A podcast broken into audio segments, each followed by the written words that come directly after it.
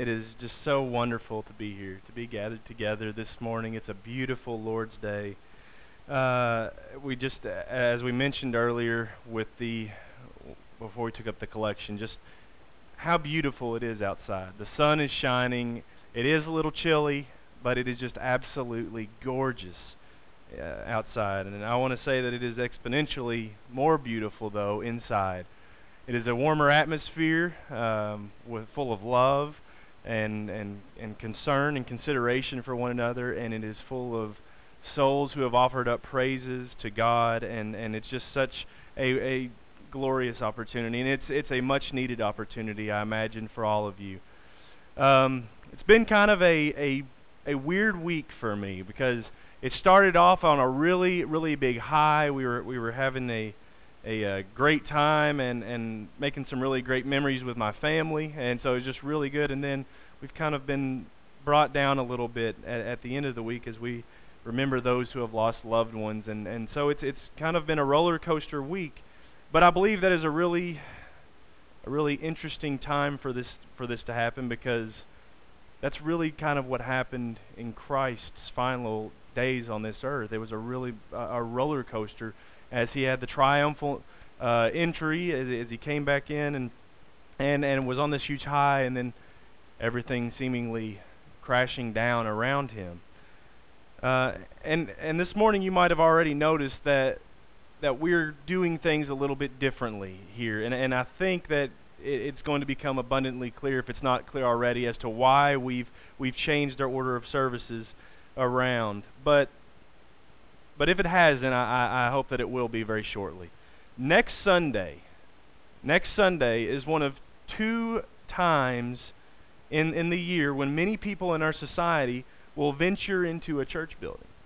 Of those two times, uh, being Christmas and Easter, Christmas is often the more popular of the two. But Easter still manages to tug at the hearts of many.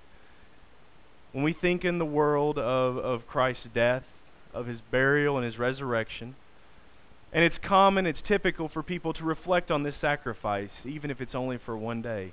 And, and, I, and I don't want you to get me wrong, I'm, I'm incredibly thankful that as a society we haven't drifted so far away from God that this is still in the hearts of people, uh, that we will still set aside some time for this, uh, to, re- to remember these things, even if it is just a couple of hours a year. I- I'm thankful that they will spend some time to remember the day the, the, the time when the divine creator of this world bowed his bloodied and beaten head when he was crucified by the very creatures that he created. When he came to this world and he selflessly gave, gave his life up, excuse me, when he committed this act of grace, an act of grace that had been foreshadowed from the beginning of time, that had been looked and pointed towards to, and until this day pointed back to. But as we think of this, I would ask this question Is this how He, our Savior Jesus, is this how He wanted to be remembered? Did He want a day set aside for Him? I'm going to say that many would be surprised to find the Bible never mentions anything telling us to observe a yearly recollection or remembrance of His death. And in fact, if we want to turn over to Galatians chapter 4, maybe even more surprising to many, could be the fact that it actually discourages such events. Look in Galatians chapter 4 with, and read with me in verses 9 and 10. but now that you have come to know God, or rather to be known by God, how is it that you turn back again to the weak and worthless elemental things to which you desire to be enslaved all over again. You observe days and months and seasons and years. I fear for you that perhaps I have labored, labored over you in vain. Now, the, the, the things that, these, that, that was being discussed here, the, the days and the, the seasons and the events, we have to understand that this letter was written to Gentiles. It wasn't written to Jews, but rather to Gentiles. And so it talks about these weak and worthless observances that they would have been involved in, pagan observances that, that they would have been looking back to. But they were very synchronistic in, in, in design. after leaving this life, after, after leaving a pagan lifestyle, they were trying to adapt these old festivals and, and these old um, feasts and things that they had to fit into the, the Christian lifestyle. And so they would take an old festival and they would give it a new name or a new face and say, now this festival, instead of representing maybe the, the god of the, the spring solstice, it represents the god of, of earth. And so they were trying to do these things, and the festivals in themselves weren't what was condemned, but they were called weak and worthless. And they were said that they could enslave us. In fact, that's exactly what Easter and Christmas can possibly do. They can focus our attention on something very good. I don't want to take that away from, from, from what we're thinking of on these days, or from what a lot of people think of on these days. It's something very good to think of the salvation that's made possible in the death of our Savior. That's an excellent thing to think of. But does it come with a cost? Does it blind us from the reality that He has told us how He wants to be remembered? If we look over in Luke chapter 22, in Luke chapter 22, Christ gives us some specific instructions. Look in Luke 22 and in verse 19. And this passage says, And when he had taken some bread and given thanks, he broke it and gave it to them, saying, This is my body, which is given for you. Do this in remembrance of me. In the same way, he took the cup after they had eaten, saying, This cup which is poured out for you is the new covenant in my blood. And, and so Christ is setting up, he's referring to, to an observance that some people call the communion, some people call the Lord's Supper, some people call the Eucharist. But in all these different names that it is given, they all refer to the same observance a simple act in which those who are Christians partake of unleavened bread and they partake of fruit of the vine. It is an important act. It is simple, but yet very important. And should, we should understand why we do it. We should understand what the meaning is behind it, lest our participation in it be meaningless to us. In fact, we can participate in it without the correct understanding, and we can be disapproving or displeasing to God. In 1 Corinthians 11, verse 27, in fact, if you want to turn there and just kind of put a marker in that section, because we're going to be there for a while, 1 Corinthians 11:27 tells us that it could even be detrimental to us. It says here, therefore, whoever eats the bread or drinks the cup of the Lord in an unworthy manner shall be guilty of the blood and the body of the Lord. And so this morning, we are going to look at the Lord's Supper and and come up with a better understanding, I pray, this morning than maybe we had um, before. We will look at it and, and, and realize and, and and, and, realize what its meaning is and how it is that we should observe it.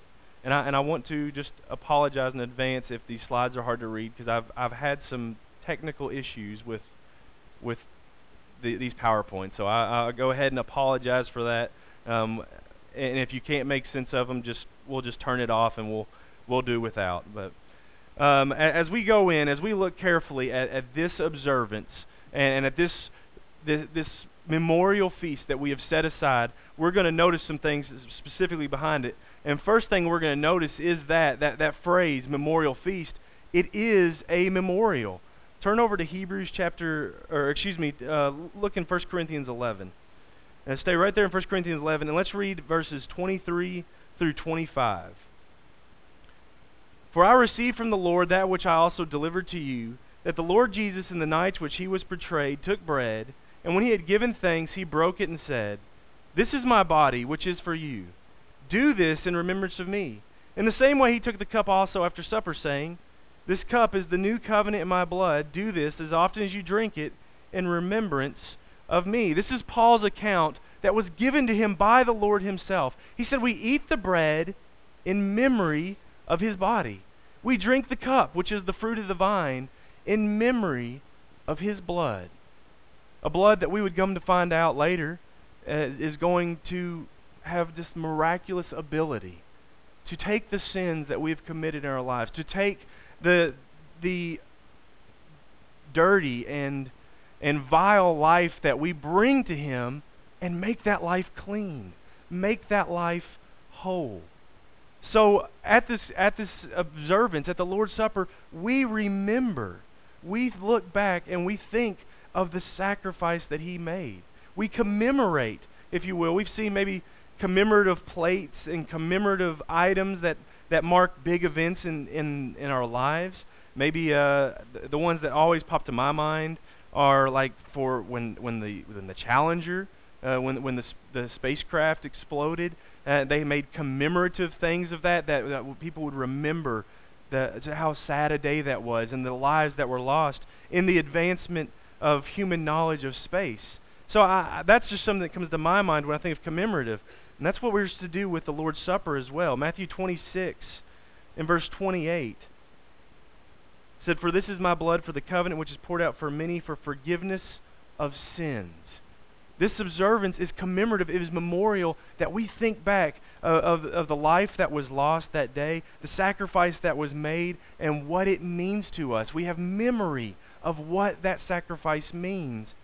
Is for the forgiveness of sins. Now, Hebrews 9, excuse me, in verse 16.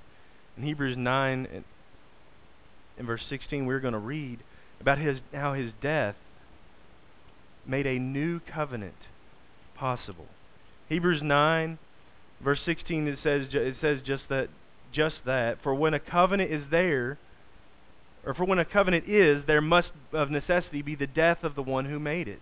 We understand that maybe in different senses today when maybe when, when there is an executor of, of, of an account. Um, we think of maybe inheritances.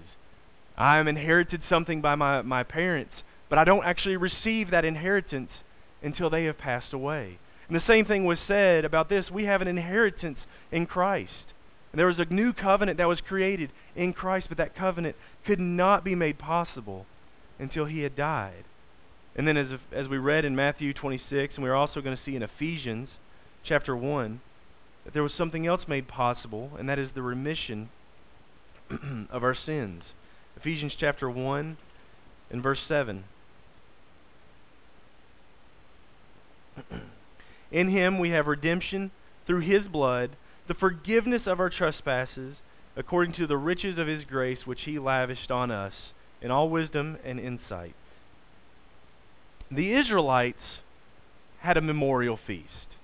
They had something that they were to memorialize as well. They called it the Passover. They looked back and they remembered a day, they remembered a night more specifically, when the power of the lamb's blood that they had sacrificed and they had spread on their doorposts saved them from God. When God saw that blood, he passed over that house and there was no death in it. Therefore, they were saved by the blood of the lambs, of the plurality there. Likewise, the Lord's Supper today memorializes for us the night when the perfect lamb, when Jesus, who was again sacrificed by man, gave his body to be tortured, gave his body to be humiliated, gave himself to be nailed to the cross, and gave his blood so that God might pass over our sins. That is what the Lord's Supper memorializes to us. But it does more than memorialize to us, it is also something that we proclaim. It is a proclamation. Flip back over to 1 Corinthians 11, and we're going to look at just the very beginning of verse 26. For as often as you eat this bread and drink this cup, you proclaim. We see that there is a proclamation being made there. One thing we pro- proclaim by doing this is that we believe that what Christ did, what we mem- memorialize, we believe it actually happened. We believe that we have remission of sins through his sacrifice. Or else, why is there any point in us keeping the su- supper? But what we specifically proclaim, as said in here, we proclaim the Lord's death until he comes. As it says in other passages, it is to be done till he comes again. If we don't believe he is coming back, if we don't believe that he is going to return for, uh, for us, those who he gave his life for, then again, what is the point? Why do we keep this weekly observance? So, this Lord's Supper does something really interesting. It looks back and memorializes the sacrifice he made, and it looks forward with great anticipation for his return, for the day when he will come and call us home. And these two things we, we very well understand oftentimes that yes, it's a memorial, yes, it's a proclamation, but more than that, it is also a communion. First, uh, 1 Corinthians 10, flip back just a chapter. In fact, you might might even have those on the same pages. 1 Corinthians 10, look at verse 16. Verse 16 says, Is not the cup of blessing which we bless a sharing in the, in the blood of Christ? That word sharing, some translations say, Is it not a fellowship? Um, as we partake, we commune with the blood of Christ. And it gives us this sense of, of reinforcing the blessings that we enjoy through that blood. As we've already talked about the forgiveness of sins, and First John goes on to talk even more about it, just to really ingrain this in our mind, how amazing that blood is that, that was shed on our behalf. First John chapter 1, verse 7 says, But if we walk in the light, as he himself is in the light, we have fellowship with one another, and the blood of Jesus, his Son, cleanses us from all sin. In verse 9, if we confess our sins, he is faithful and righteous to forgive us our sins and to cleanse us from all unrighteousness. We commune with that blood. And I don't know if we've stopped to think about that for a minute. But the word commune comes from, and communion comes from the word community. We talked a little bit about that in class this morning uh, uh, the community of Christ.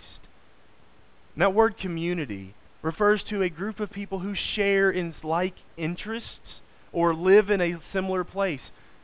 We, we do actually live in a similar place. Most of us are residents of the Jesmond County area, but more importantly than that, if we were from all over the world but came and gathered here today, we are a community because we share in a like interest. Specifically, that sacrifice that the Lord made. But it also says that we are community with His blood. A blood that is unlike anybody else's on this earth. A blood that had the power. My blood can't do that for you. The, the most greatest person who has ever lived uh, on this earth, barring, barring Jesus, uh, just a, a, a human that did amazing things. If we t- pick somebody out of the crowd and said, This person is just such a wonderful example of what Jesus was, and they make their lives so much like him, their blood still can't save us. It was Jesus' blood, it was a special blood, it was powerful, and we get to share in that. And we're unworthy. We're very unworthy to be able to share in that, but He lets us, He allows us to share in that through this through this memorial and through this proclamation and through this communion. But also, as we read in 1 Corinthians 10:16 that it was with the with the blood, verse 17 goes to tell us it's also with the body. Since therefore, or since there is one bread, we who are many are one body, and we all partake of the one bread. So our fellowship, our sharing is not just with the blood of Christ, it's also with the body of Christ. As we partake, we commune with the body of Christ. And this is very much in the sense of reinforcing the fellowship that we have together in that body, the fellowship that we have in the church as we break bread together. And I, am sure you've heard me say it before, but it's just so powerful a, a, an image to me of every time we hear the, the snap of the bread, and every time we hear the clink of the cup as it is taken back in there by our brothers and our sisters around us what we should hear in our mind is a soul saying, Amen. A soul saying, I agree. A soul saying, I remember the sacrifice that He made. And I look forward to the day He returns. And I am right here with you, standing by your side, going through everything in this life that you're going through. But I have faith and I have trust because I know God. I know Jesus. I know what he did for me, and I know what he's going to do for me. The exact extent in which we do share in the body and the blood may be uncertain. We, it, it may be hard to understand exactly how far that, that sharing goes, but I just want to say this this morning we should never neglect it. We should never neglect the benefits that come from communing with one another one another as we partake of the Lord's Supper. The Lord's Supper has great significance. Great significance and should not be taken lightly. And so we would do well to remember what the Scriptures reveal about observing the Lord's Supper. And one of the first things that I think we can point out is found in ele- uh, chapter 11 of Corinthians, 1 Corinthians, verse 27, a passage we've already read, which again we said that whoever eats the bread or drinks the cup of the Lord in an unworthy manner shall be guilty of the body and the blood of the Lord. This idea of in a unworthy manner. The New King James Version actually says that we are to do it in a worthy manner, kind of just a different play on the words. They've kind of rotated some of the words around, but it's the same meaning. But there were some translations that really confused this passage. The King James Version being one that said that, that we are to take it worthily. And some people have really misunderstood what that means, and maybe even still today have a misunderstanding. The, the, the word that's used here, the, the description that's used in this passage, it's an adverb which talks about the way we partake of the Lord's Supper. Because the fact is, as we've already talked about, none of us are worthy of that precious blood which He shed. None of us are worthy to be in communion with His body. So it can't possibly be talking about making yourself worthy to partake of the Lord's Supper because that would just bar us all from being able to partake of it. No, rather, it's talking about how we take of it. We need to do it with great reverence for God. We need to do it with respect for the supreme price that Jesus paid for our sins. Do we think back to that cruel torture? Do we, do we spend time uh, considering the humiliation that his physical body underwent? How he was spat upon, how he was slapped and punched, now, a crown of thorns, just an ultimate insult to him as, as his rightful place as, as king was, was placed upon his head, and this ro- purple robe wrapped around him. These were, these were people who were mocking him, making fun of our Lord. And then not only did he go through this physical torture, but he also went through a very spiritual torture as well. He was anguished. He suffered as he bore what wasn't his to bear. They were our sins. Not sins that he committed, but sins that we committed up to that point and to that point on. He took those sins upon himself. Something that we know must have been very hard for him. As God, we read as God doesn't cannot even look at sin, and yet Jesus, paying that ultimate price, took those sins for us crying out those words, My God, my God, why have you forsaken me? We can hear the pain, not just the physical pain uh, as he hung on that cross, but I can hear the spiritual anguish that he went through as he uttered those words. And as we read in verse 27, failure to observe with the right sort of reverence in a worthy manner brings condemnation on ourselves. And, and, even if we skip down a little bit and go to verse 29, it says, For he who eats and drinks, eats and drinks judgment to himself, if he does, if he does not judge the body rightly. So it is one that we, are, we will be guilty of the body and the blood of the Lord, and, we, and we will eat and drink judgment to ourselves. That's the way that, that this is described, and maybe a more simpler way of putting it is that if we make light of this memorial, if we don't put this memorial in its proper place, it puts us in the same category as those who mocked him as he hung on the cross. Not only are we to do it with great reverence, though, but we are to do it with great self examination. As we noticed, we skipped over verse 28, so let's go back and read that now. A man must examine himself, and in so doing, he is to eat the bread and drink of the cup. So we are to spend some time reflecting upon our spiritual condition. Are we lo- living in a manner that shows appreciation for his sacrifice? I'm going to say that we have a pretty easy time. Maybe, some, maybe sometimes it's hard to focus a little bit.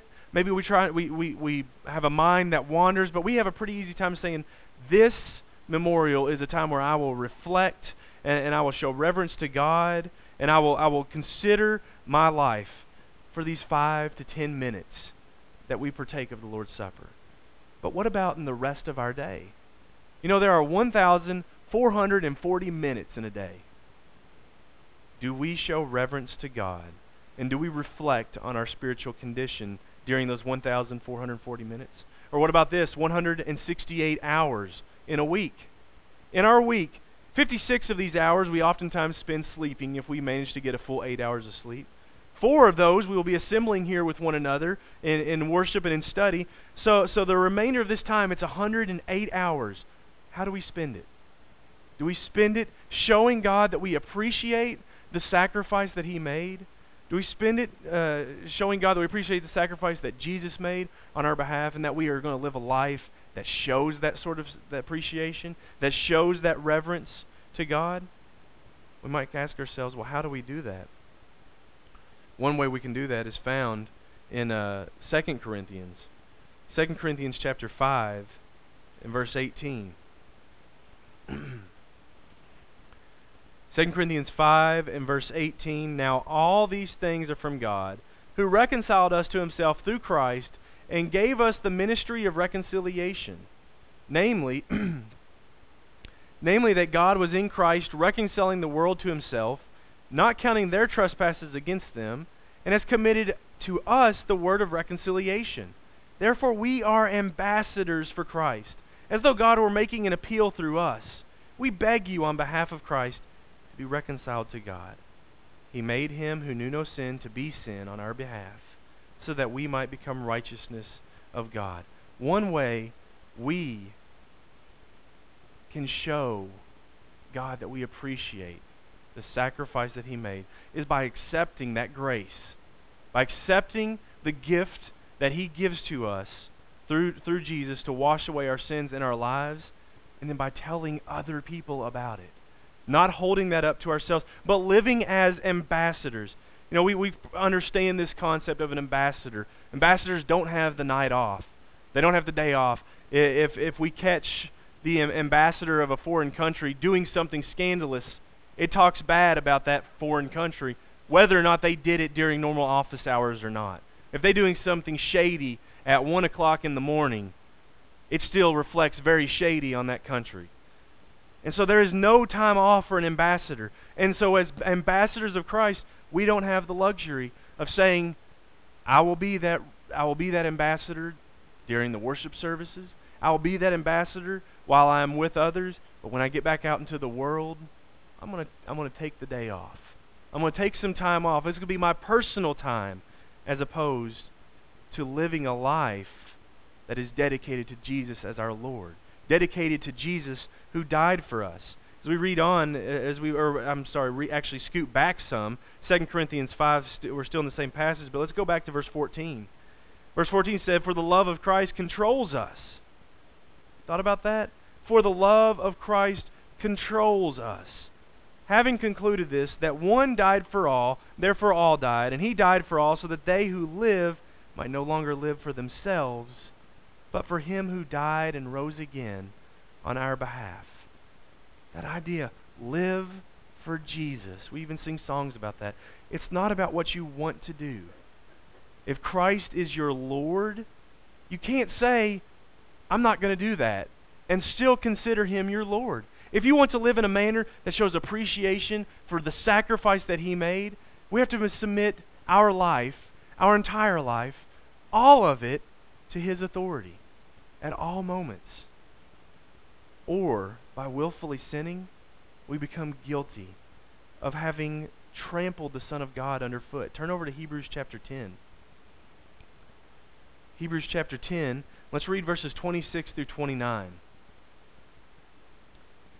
For if we go on sinning willfully, after receiving the knowledge of the truth, there no longer remains a sacrifice for sins, but a terrifying expectation of a judgment and the fury of, of a fire which will consume the adversaries, anyone who has set aside the law of Moses dies without mercy on the testimony of two, of two or three witnesses.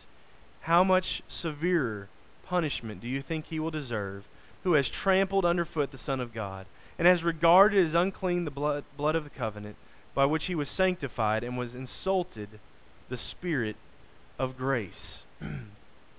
verse 20. Uh, excuse me, I lost my place. Ver, uh, I apologize. Verse 29. Insulted the Spirit of grace. When, when we think of this for a minute, when we think of trampled the Son of God underfoot, what do we picture in our mind? In my mind, I picture dirt. I picture trash. I picture things that I would walk down the street and maybe, maybe if they're bad enough, I would step over them, but for the most part, I don't really care if they're on the bottom of my shoe.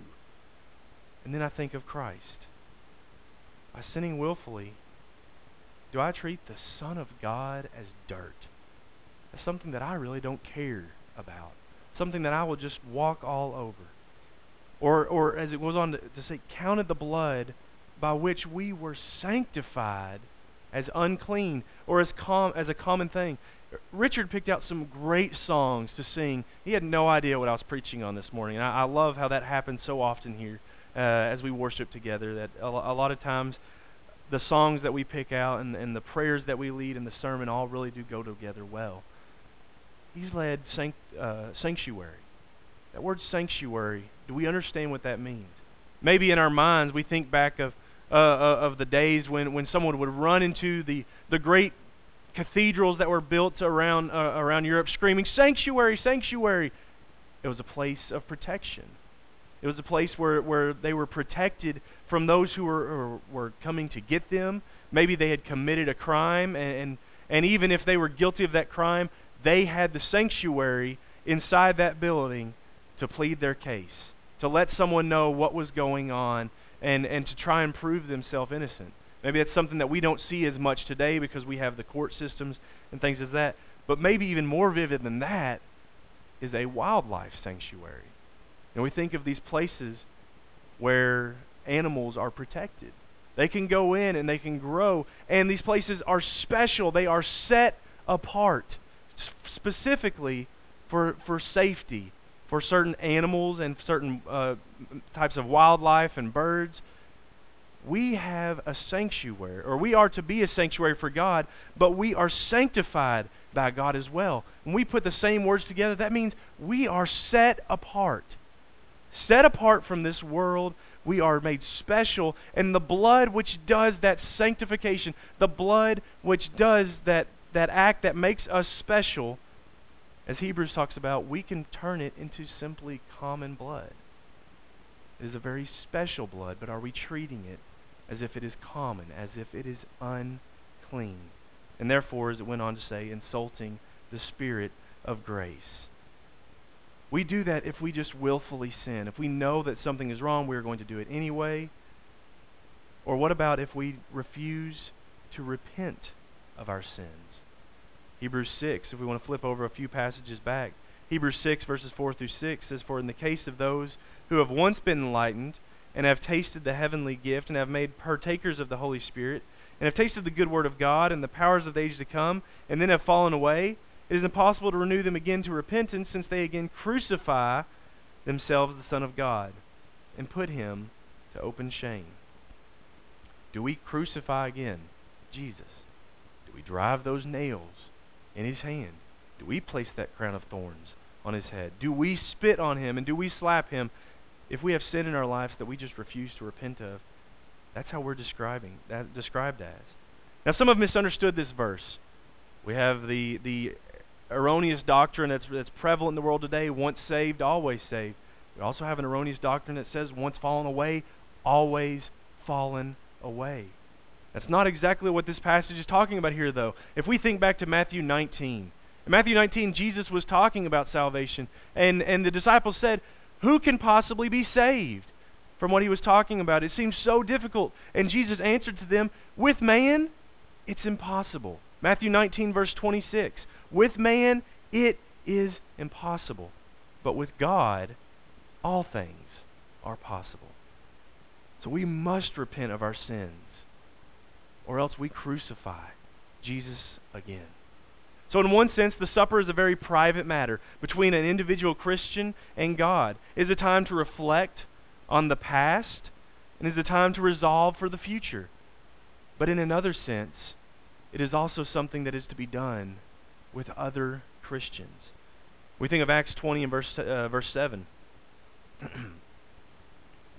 Acts 20 verse 7. Flip over to there.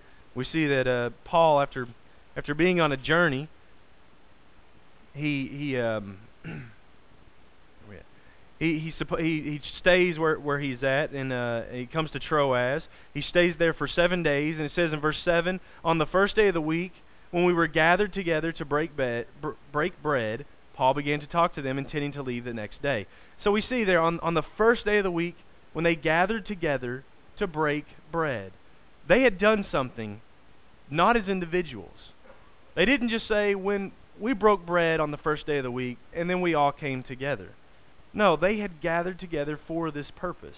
There is ample indication in the scriptures that the Lord's Supper is designed to be that communal meal, to be a meal shared for with, with shared within a community. And it is as the disciples came together here, or as 1 Corinthians 11, as we've already been reading from, even talks about in verse 33.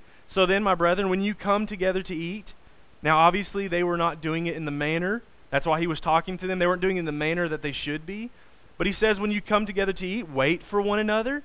Don't just come together and as you walk in the door, go up and grab a, a, a piece of bread and, and, and bless it, and then grab a cup and bless it and sit down and and we'll just all do this at different times. He said, No, wait for one another. And we see that. We, we set aside times on the, on, on the day. Otherwise, if we didn't do that, we would, we would need to be sitting here all day long, waiting for everyone to get here, as opposed to saying, This is the time when we're going to meet. Let's all be here at this time to partake of the Lord's Supper and to offer praises to Him. So we see that, that, that that's the same thing that goes on today. We are to, to take it together and we are to wait on one another. And then it goes on in 1 Corinthians 10 and verse 17, as we've already read, that they partake of it together uh, of one bread. They demonstrate that the one bread and the one body are reflecting of one another. We wait, take it together because we are one. We are, as we, we may be individual Christians, but we are one as a church. We are a family. And just like a family gathers together around a meal to eat dinner, we wait for one another. We don't we, may, maybe maybe someone's out working in the yard, and maybe someone's over here doing homework. When it's dinner time, say, let's come to get to the meal to the table together and let's eat. Even when at the sense of someone who possibly missed a meal, and they come back together, we oftentimes don't just say, the leftovers are in the fridge, you can heat them up and and go eat them in front of the TV. Maybe we sit down and we talk with them. How's your day been? We you know we, we know you couldn't be here, but we are so glad you're here, and we eat together. Even though maybe we're not the ones partaking of the meal, we are with them in that meal. So for this reason, when we see that we commu- that, that we commune not just with the Lord, but we commune with one another, I really question observances like people who will maybe go camping or go on a trip somewhere and, and they're by themselves and they say, I'll just take a little bit of bread and I'll take a little bit of juice with me and I'll make sure that I partake of that Lord's Supper by myself. That's not the example we see in the scriptures. So in such issues like this, they they obviously fall in the realm of opinion, and I, I will be the first to admit that. But I want to for, I, I want to just stress this point. We can't forget the purpose behind the meal was to be a memorial proclamation that causes a communal reaction. It causes us to draw together. It causes fellowship. And so when we partake of the Lord's Supper, we need to make sure we do it in a way that builds, builds fellowship both with one another and with the Lord. And lastly, I would point out that it is to be done often. Acts 20, verse 7, talked about when they came together on the first day of the week to break bread. Other indications of a weekly observance. The church at Corinth, as, we, as we've been reading in 1 Corinthians 11, they came together to eat the Lord's Supper, and they did it on the first day of the week. They were abusing it, but it still goes to show that when they were doing it, when they were coming together, was on the first day of the week. In fact, even if we look to 1 Corinthians 16, verse 1 and 2, we know that it was their custom to gather together on the first day of every week. It says, Now concerning the collection for the saints, as I directed the churches of Galatia, so do you also. On the first day of every week, each one of you is to put aside and save as he may prosper. We understand that that was their custom. That was the custom of the early church. That was what was being taught to them and what they were what they were following was on the first day of the week they would gather together. And they gathered together for this purpose to partake of the Lord's Supper and to praise God and to lay by and store. So if we're going to follow a divinely approved example of Christian in the Bible, we can know that, that God approves of a weekly observance on the first day of the week. And that should be all the, the, all the information we need. If it's got God approved stamp on it, then we can, we can do it. And we should do it. If that's what God wants us to do, we should be doing that. But there's also more that we can look at. And uh, again, these things are not binding on Scripture, but they, they are a great thing for us to look at and see that even early historical evidences show outside the Bible that they gathered together on the first day of the week and the frequency which was, in which they did it. a man by the name of Justin Martyr, who was around in the years of 150 A.D., just just uh, just a, a, little over 100 years after the, the, the death of Christ. He records how Christians assembled on Sunday and partook of the Lord's Supper in his book, uh, The Apologies. The early church writers, from Barnabas to Irenaeus to Clement of, of Alexandria, Origen, and Cyprian, all declare that the church observed the first day of the week as a day that they would agree that they agreed was the day the Lord um, the Lord's Supper was to be observed. They did this weekly, and, and they did it on the first day. Religious scholars have confirmed that this was the practice, and they say, as we have already remarked, the celebrations uh, of the Lord's Supper was was still held to constitute an essential part of divine worship every Sunday. This was Augustus Neander who who uh, who wrote this uh, in his book History of the Christian Religion and the Church. Uh, he was a Lutheran who wrote that. A Presbyterian named Thomas Scott wrote, This ordinance, the Lord's Supper, seems to have been administered every Lord's Day, and probably no professed Christian absented themselves. And then an Episcopalian. So these, these are examples I want to give you even from, from denominations that some of the, the great uh, authors of their literature even agreed it was the first day of the week. This was uh, A.C. Hervey says this is this also is an important example of a weekly communion as the practice of the first Christians. And then uh, a man by the name of P. Doddridge said, It is well known that the primitive Christians administered the Eucharist, which is the Lord's Supper, every Lord's Day. And he would he obviously notes back to Acts 20 verse 7. There is ample evidence outside the scripture to prove that the first day of the week, the Lord's Day, every week, the first century Christians, the Christians that that the apostles were helping to, to establish, the, or the churches, excuse me, that the apostles, the apostles were helping to establish and to teach God's will to, met on the first day of the week to partake of the Lord's Supper. And then there is ample evidence even outside of the Scriptures that goes on to, to support this claim as well. Some believe that if we do this, though, if we're going to do this weekly, we're going to be guilty of doing what, what was talked about in Corinthians that we shouldn't do. We're making it common. We're diminishing the importance of the supper. But I would ask ourselves there are many things that we do weekly that we wouldn't view as common. We wouldn't diminish the importance of gathering together. We gather together weekly. And we recognize that it's extremely important and of great value to gather together with brothers our brothers and sisters in Christ every time they come together to worship God and to study from his word. What about singing praises and offering up prayers? Do we devalue the benefits of those because we do them weekly? In fact, I hope we do them daily. No, we still understand just how important they are. Preaching and studying from God's word, does that increase or that does that decrease its significance in our lives because we do it often? No, on the contrary, the more time we spend in God's word, the more time or, or the more significance it can have on our lives. Our spiritual lives are dependent upon values and benefits that we gain from the Lord's death on the cross. And a weekly observance of the memorial helps us to live appreciatively and to live accordingly of that of that sacrifice. What all this goes to say is that the Lord's Supper is a very very special memorial of his death for our sins. It is something that Christ instituted himself and is something that he asked his disciples means he asked you and he asked me to do in remembrance of him. And so for us today, we should never lose sight of its significance.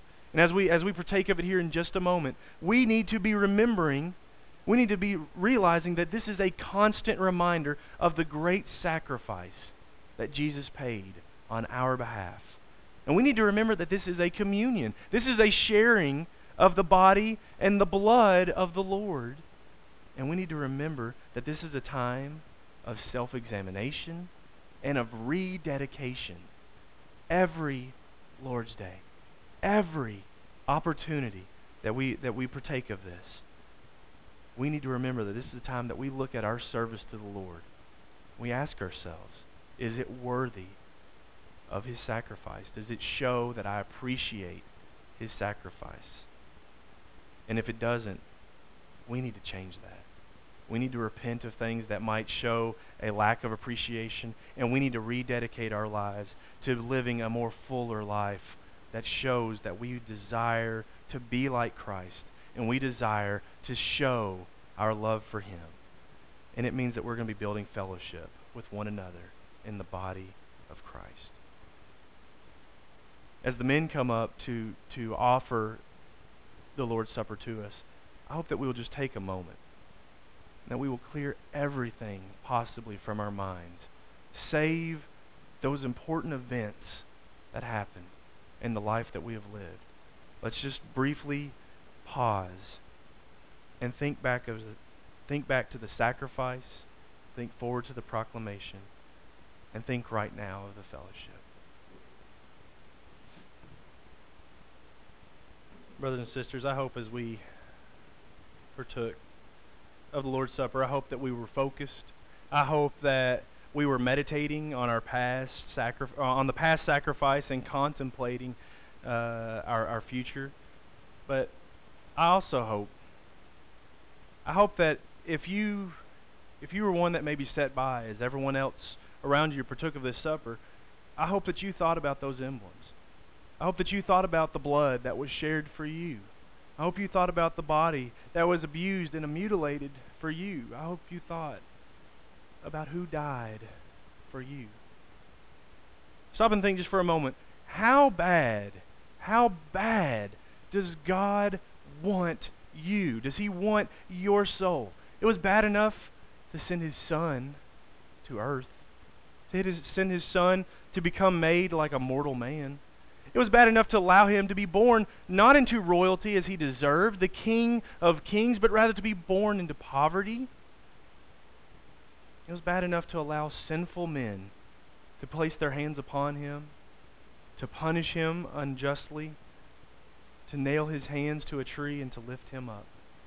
Bad enough to allow him to take all the sin of the world upon himself so that he could once and for all make atonement for it. He loved you bad enough to do all these things. Do you love him? Do you love him enough to believe who Jesus is? Do you love him enough to make confession that he is the Son of God and to live a life that makes that confession daily? That makes that confession over and over again, not just once in front of other people, but to, to, to people who have no idea who he is. To people who need to know who he is. Do you, do you love him enough to live enough to live a life that confesses him repeatedly? Do you love him enough to repent of your sins? To turn away from the world and turn towards him? Do you love him enough to be baptized?